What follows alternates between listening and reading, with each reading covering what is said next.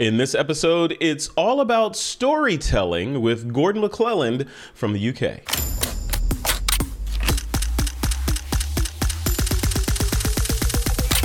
This is TWIP. Hey, folks, welcome back to another episode of This Week in Photo. I am your host, Frederick Van Johnson. Today on the podcast, I have the honor of sitting down uh, with someone who might be a little bit different in terms of their creative powers than the normal folks that we have on the show, which are normally photographers.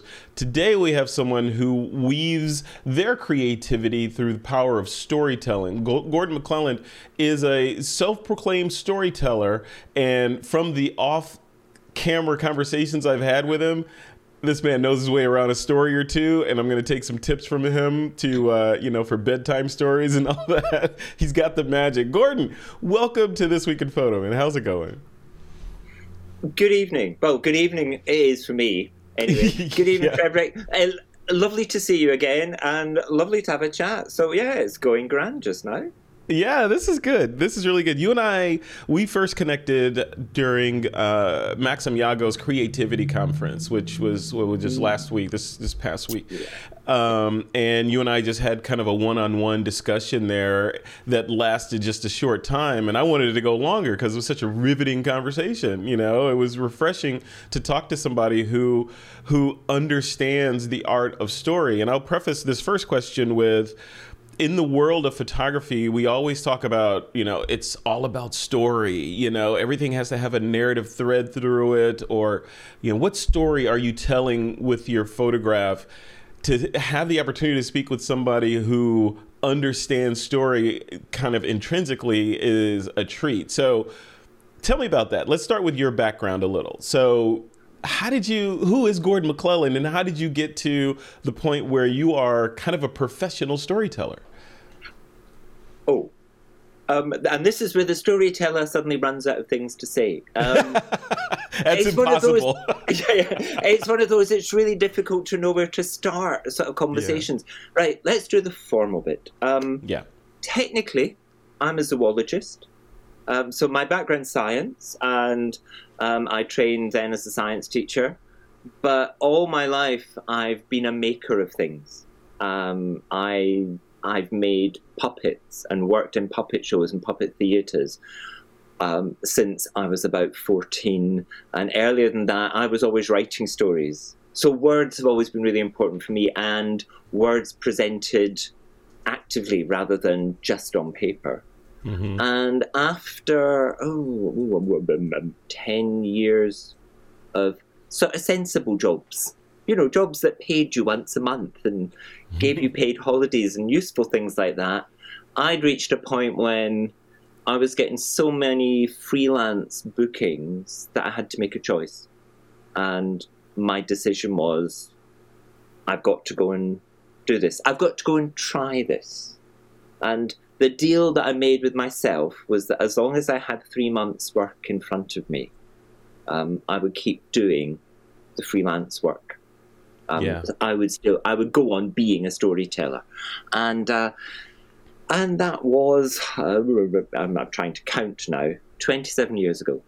Um, so I've been a full time what storyteller and artist and maker of things and creator of celebrations since 1995. Wow. wow. That's great. I love that. So I mean, you know, obviously there's there's a ton to talk about. I feel like you and I could probably talk for 2 or 3 hours because I have so many questions. I love this I love this the idea of storytelling. Um, because it's so underserved i think in a lot of ways these days you know in the in the photography space we have all the tools right we have these great cameras lights ca- mm-hmm. computers software drones 360 cameras all these things but you know if you take a step back at them uh, uh, take a step back these are just tools to tell stories for the most part maybe documentary yeah. but they're tools mm-hmm. tools to tell stories and a lot of photographers aren't necessarily telling stories beyond the aesthetic. What kind yeah. of tips can you give them? Like photographers that are watching this, they're already competent. They know their way around a camera. They can make beautiful images, you know, outstanding locations, but they want to start introducing the element of story into their art form? You know, what are some ways mm. for them to start thinking create creatively? Um, I think, I think my immediate reaction as you were asking the question was not quite forget the aesthetic, but um, explore the emotion mm-hmm. rather than the construction of the image. You know, what's the emotion within it? Because it's emotion that carries the story. If I if I'm telling a story awkwardly, you know, if for some reason the words are, are I'm tripping up over my words, if the emotion is there, if the emotion has caught my audience, they'll go with it. Nothing matters because they'll be drawn into the the heart of the story. So I'd say look for emotion, and um, and and also recognize that the story you're trying to tell will not be the one, almost should not be the one that people take away. Hmm.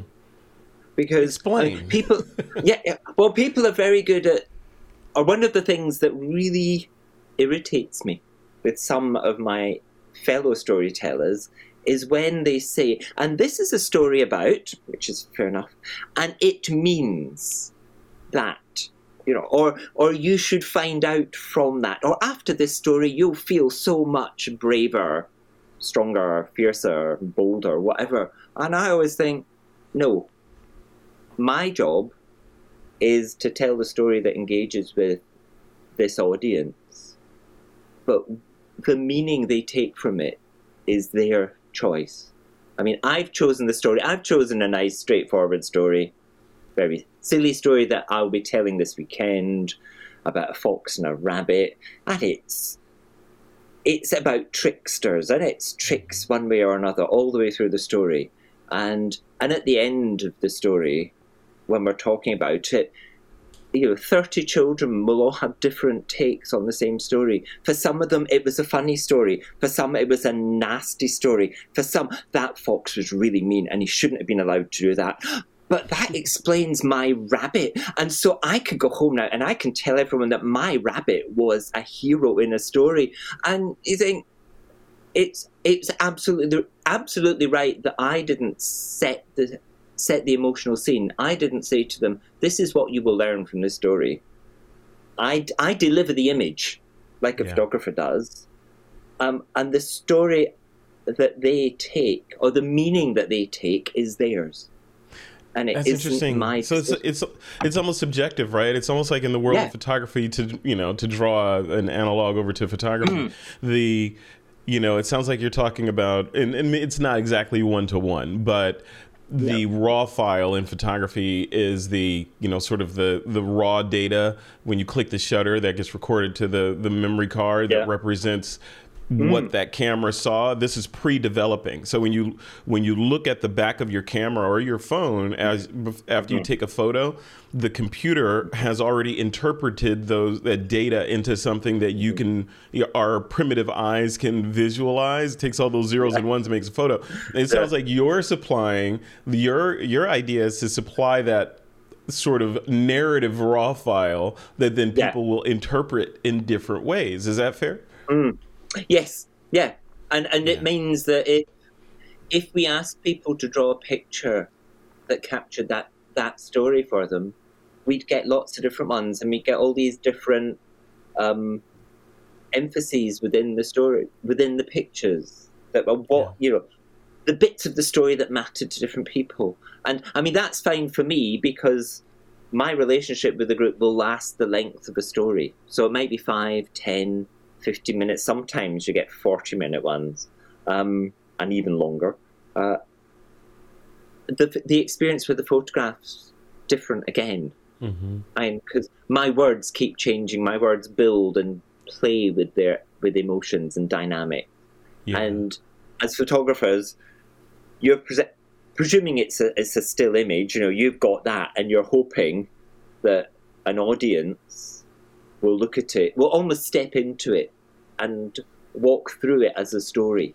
Mm-hmm. And mm-hmm. challenge might be if you had the chance to ask them what should happen next or what did happen next and just see what where where they took the story that's contained or that started within a picture Yeah, where it goes. I wonder. Have you you and that that's a really good point because you know if you're you're telling stories live in front of a group Mm. of people of varying sizes, I imagine. Yeah. You you- when you're doing live things, whether you're doing public speaking Mm-hmm. or whatever performing, you have that energy that you can feed off from the audience, Yeah. and you can adjust. Like if I'm giving a speech or a talk or something. I can watch the audience and I can know when they're getting bored or when I've said something that struck a chord Yeah. and I can follow that. Uh-huh. You know, versus when you send a photograph into the wild, you have no idea. But when you're when you're weaving your stories, you have that benefit, right? So you can look and say, "Oh, yeah, well, I'm going to tell story. I'm going to tell this particular story." And you can consider the variables, okay, the age hmm. range of the audience, so that hmm. can hmm. affect your the vernacular or the type of words that you choose to use, um, your pacing, your tone, and all that. Is that is that kind of how it goes? Like if you tell if you tell Yeah. the same story to three different groups, kids, middle-aged adults, and elderly adults, it's going to change depending on the, Yeah. the the group you're speaking to. Correct? Yes. Oh, completely. And it changes. It can be the same age group, and it will change every time I tell it. Oh, wow. because Wow. it is the whole thing, as you just said, the whole thing is a relationship between me as a performer and the people I'm working with, um, and and that's that's a benefit for me because it means I have got again, as you've just said, I've got that immediate reaction, I've got that relationship to draw upon. It's also a risk because you suddenly get, oh, oh, this was the wrong story. to tell. And, and I was going to say that happens with adult groups. It doesn't usually happen with children, probably because I'm perhaps I'm more comfortable with children. But every Yeah. so often with an adult group, you suddenly get to a point and you think, I really can't say the next sentence to this. You know why that Yeah. is? That's because because that that whole you know funny bone or creativity bone in a lot of adults has atrophied and is no longer. Yeah. it's no Oh, longer- yeah. Or it's not even the funny bone. It's the my, you're not going to say something. Oh, that's oh, that's Yeah. a bit rude. Yeah, you Uh-huh, how and I haven't dare you. got to the yes, yes, and I thought I haven't even got to the rude bit yet. You know, and I've already offended half the audience. But um, but I mean that's a benefit for photographers. So hopefully, if you've done the thing that's going to offend them, you're not actually standing next to the image as Yeah. they look at it. And, Yeah. yeah. You you get to run away and hide. Um, Yeah, and peek from behind the bushes and, and observe. yeah. You know, uh, a couple things I want to get your thoughts on, and we touched on this a little bit uh, a while back when we first met, but the idea of the hero's journey, you know, and Mm. that that sort of construct or lattice work that that they say most stories in history were in some way built on this idea of the hero's journey. Can you for the folks that may not know what the hero hero's journey idea is, can you sort of explain that and then is it necessary? I mean, do we if we construct a story, does it have to follow that that sort of you know, Um, that sort of thinking? I think it's it's one of those way, right? The hero's journey, or I mean, one of the other sort of rules that turn up in storytelling quite a bit is a, a statement that says, and I always get this wrong.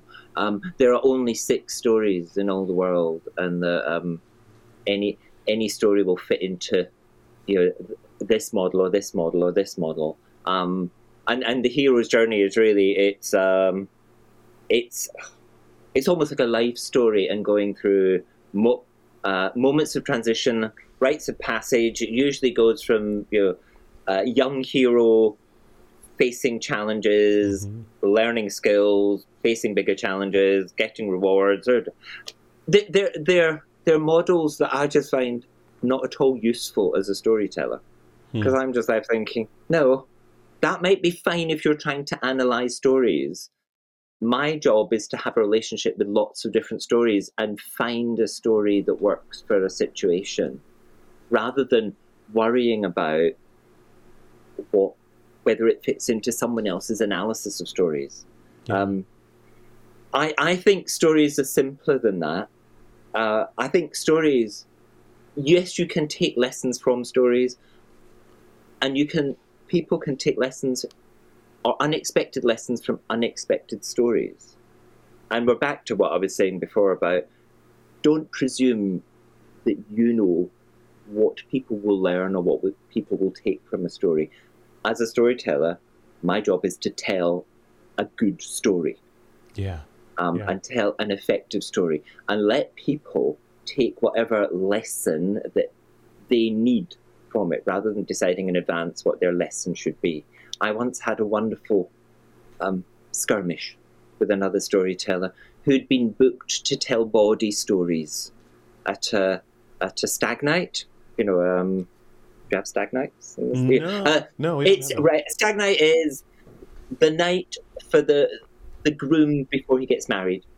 Um, Okay. it's okay. not. It's Oh, not yes. usually. Yeah, we have that. We have that. Yeah. We call that the, Call it something the bachelor's party. Yeah. yeah, yeah. So it's it's you know he'd been booked to go and tell bawdy stories at that, and he was looking at how he could tell stories that were about um sort of respecting respecting the wife to come, respecting the feminine, and we were left going, actually, what they want to hear are really rude stories, Mhm. and um and and traditional bawdy stories aren't they might not conform to modern standards of anything, but they're not necessarily disrespectful. And you need to look at them as their own experience and think, yes, is this is this actually disrespectful or is it just outrageous? And are you just too offended as a storyteller to actually mention all the things that need mentioning? And, um, Yeah. The shock and- right. Yes, yeah, but and also just I mean, our ancestors were much less inhibited than us Uh huh. a lot of the time, and We so get more and more inhibited over time. So I don't know. In a Yes. hundred years, Yeah. we're just. I don't know what's good. yeah, we won't we won't be able to talk about anything and do anything. No, of course, or look at anything. Um, Yeah. You know, I mean, I, yeah, I, Oh, no, I was just gonna Um, say, in your in your opinion, what what makes a good story? What makes a story good, and what makes a story bad? um, and I, I, I, ooh. I, th- I think what makes, what make, what answers both those questions, often, isn't necessarily the physical story, as it were. It's how I, as the storyteller, react to it. that um, I need to be able to believe in a story. I, as I was, because ch- right, going back to children, Yeah. they always ask, "So is that true? Did that really happen?" and, and and I always say, "Well, there's three answers to that question. Yes, of course it did. Um, don't be ridiculous. Of course it didn't." Or, well, it probably didn't, but it'd be, be quite nice if it did. Yeah. And almost everyone goes, "Oh yes, yes, the last one." In one And, um, universe, it did, right? yeah. Um, but it means that for me, that's the sign of an effective story is that they had to check that it did that really happen, um, and it and it's a good story if for the time I am telling it, or it is absolutely true that I am when I'm telling the story, I'm seeing it and I am living it, and what I'm telling to the audience they're never an audience. They're always the people I'm sharing things with. hmm Um, is my experience of the story. So Do you it's see not the story? like Are you seeing the story I to- unfold yeah. as a movie when you're Yes, when you're I- yes. okay? yeah, Wow. I'm standing inside the story, and it means that if if I mean one of the one of the things that you throw at trainee storytellers, which always freaks them out, is just say, "But what's happening over there?" Mhm. And um, and if you're really inside the story, you can just turn around and say, "But you know, there, there was a whole bunch of birds up a tree watching what was going on. They told, and they told somebody else, and they told, and that's how I know the story. Um, as, for me, stories work when I can believe in them, when they Yeah. feel absolutely true. Um, five minutes later, I might be thinking, "Oh, what a ridiculous story." but quite often, most of the stories I tell are ridiculous.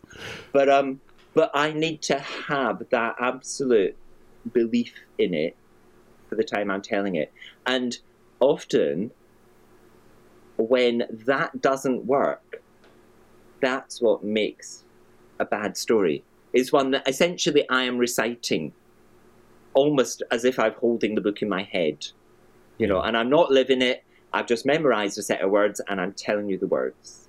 oh, I And um, You know, you know, you if you've watched any kind of movies these days, you you've probably Uh. heard of the Marvel Cinematic Universe. You know, they they build these giant so they can then you know create stories within this this construct of Yeah. reality that they've put together.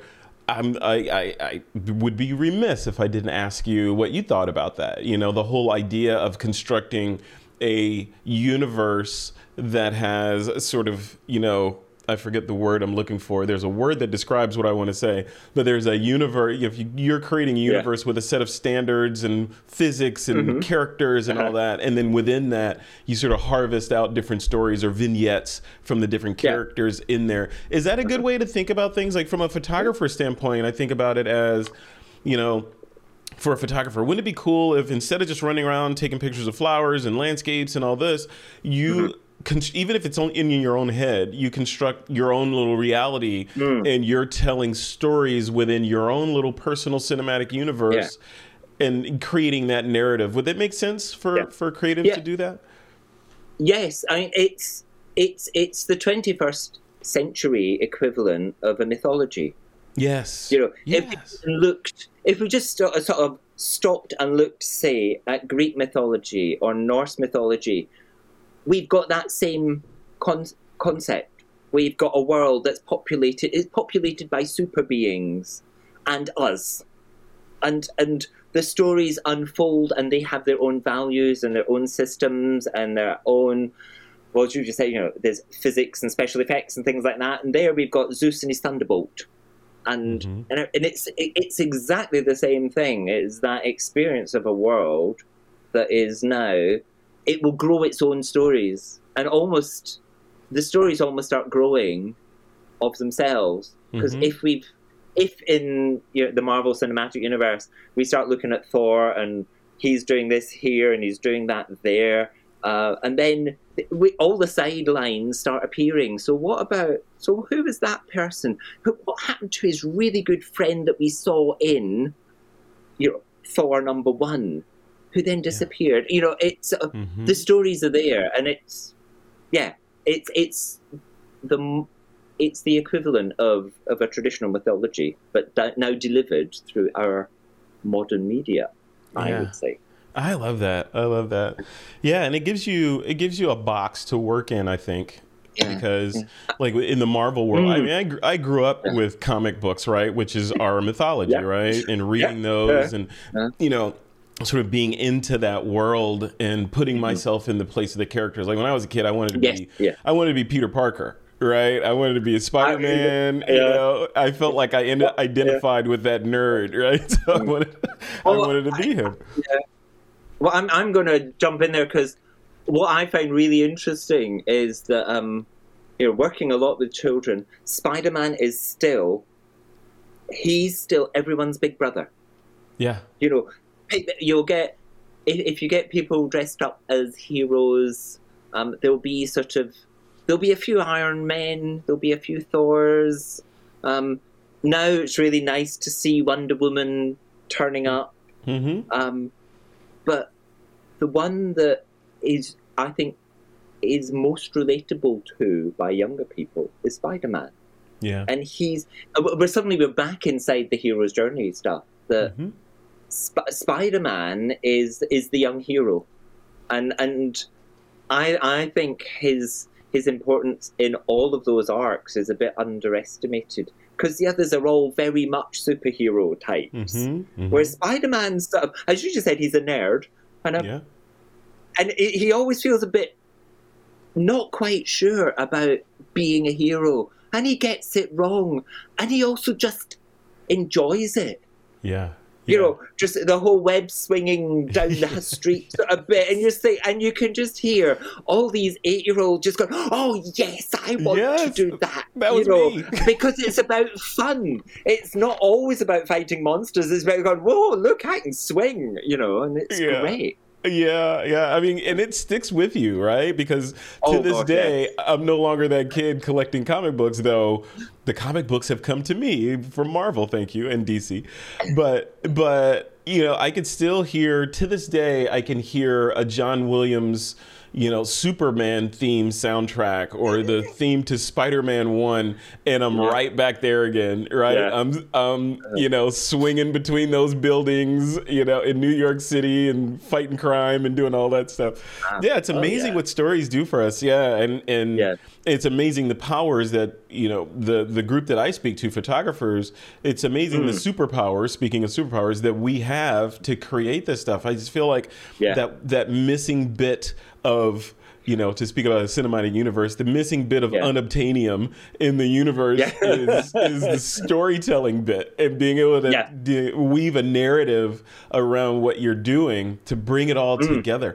To wrap us Mm. Up, what's a what's a, a, a good way for photographers or any creative just to sort of start thinking a little bit differently about their art form to introduce some story into it. You know, if they're they're listening to this and the interview's over, they're gonna, they're inspired, they want to go introduce story into their work. What should they do?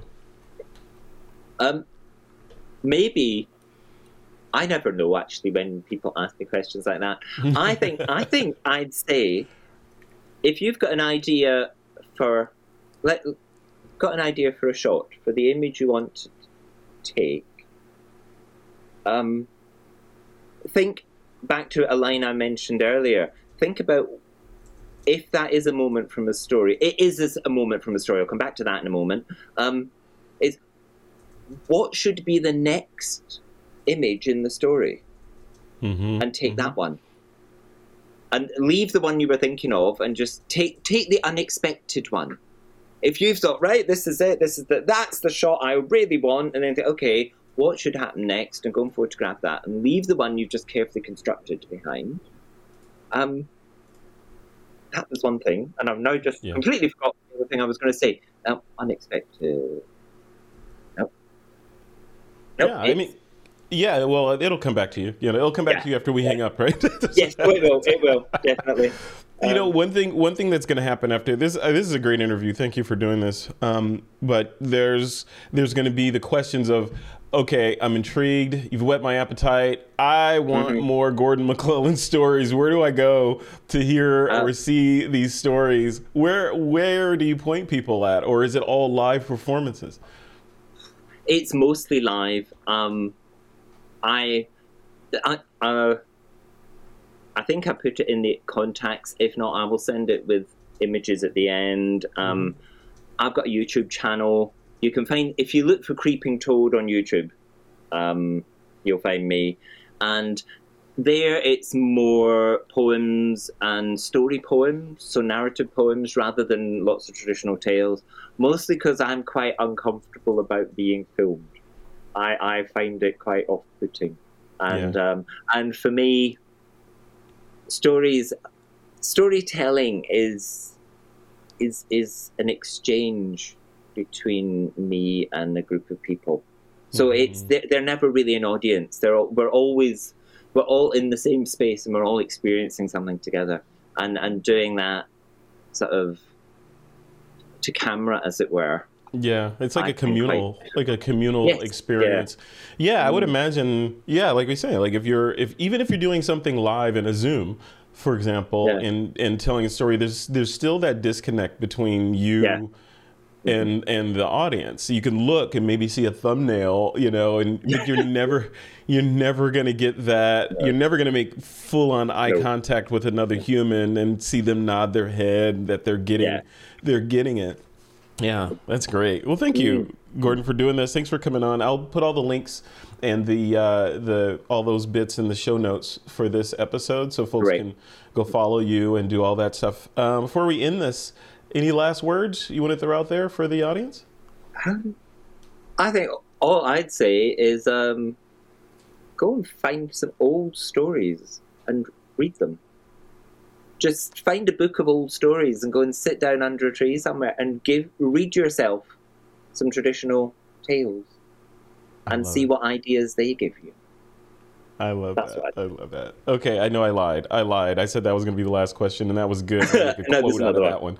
There's there's one more. Um, Okay. and you probably get this a lot. Your desert island. So let's let's call it your desert island. Two or three stories throughout time. Not ones it could not necessarily ones that you tell. It could be th- told by others or fables or you know whatever. Even movies. What's your favorite your favorite story or favorite couple of Ooh. stories? Oh dear. Oh, he does ask difficult questions. Yeah, it's what I do. Um, Come on.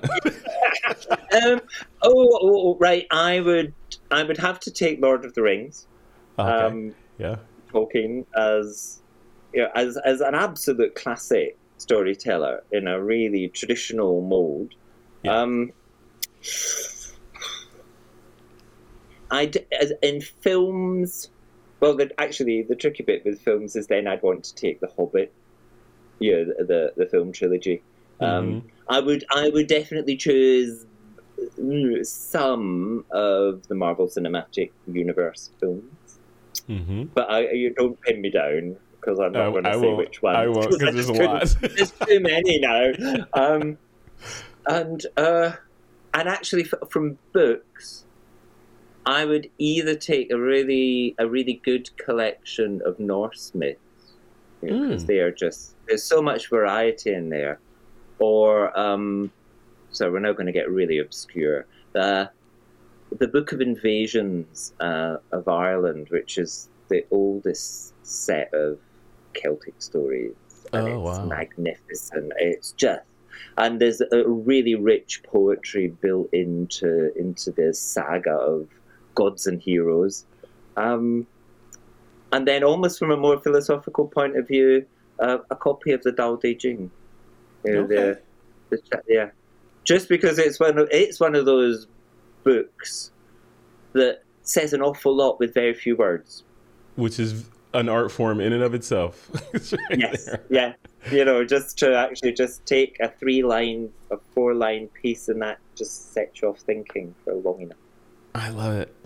All right, Gordon, thank you so much for coming on. I promise this is the end now.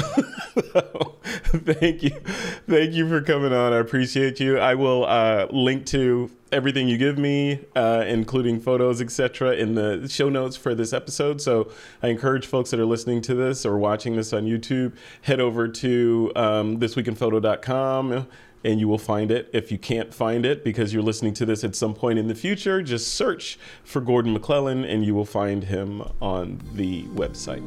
All right, Gordon, we'll leave it right there. Thank you so much. And you have a have Oh, a good rest you. of your week and weekend. Thank you. Thanks very much. It was really nice talking to you.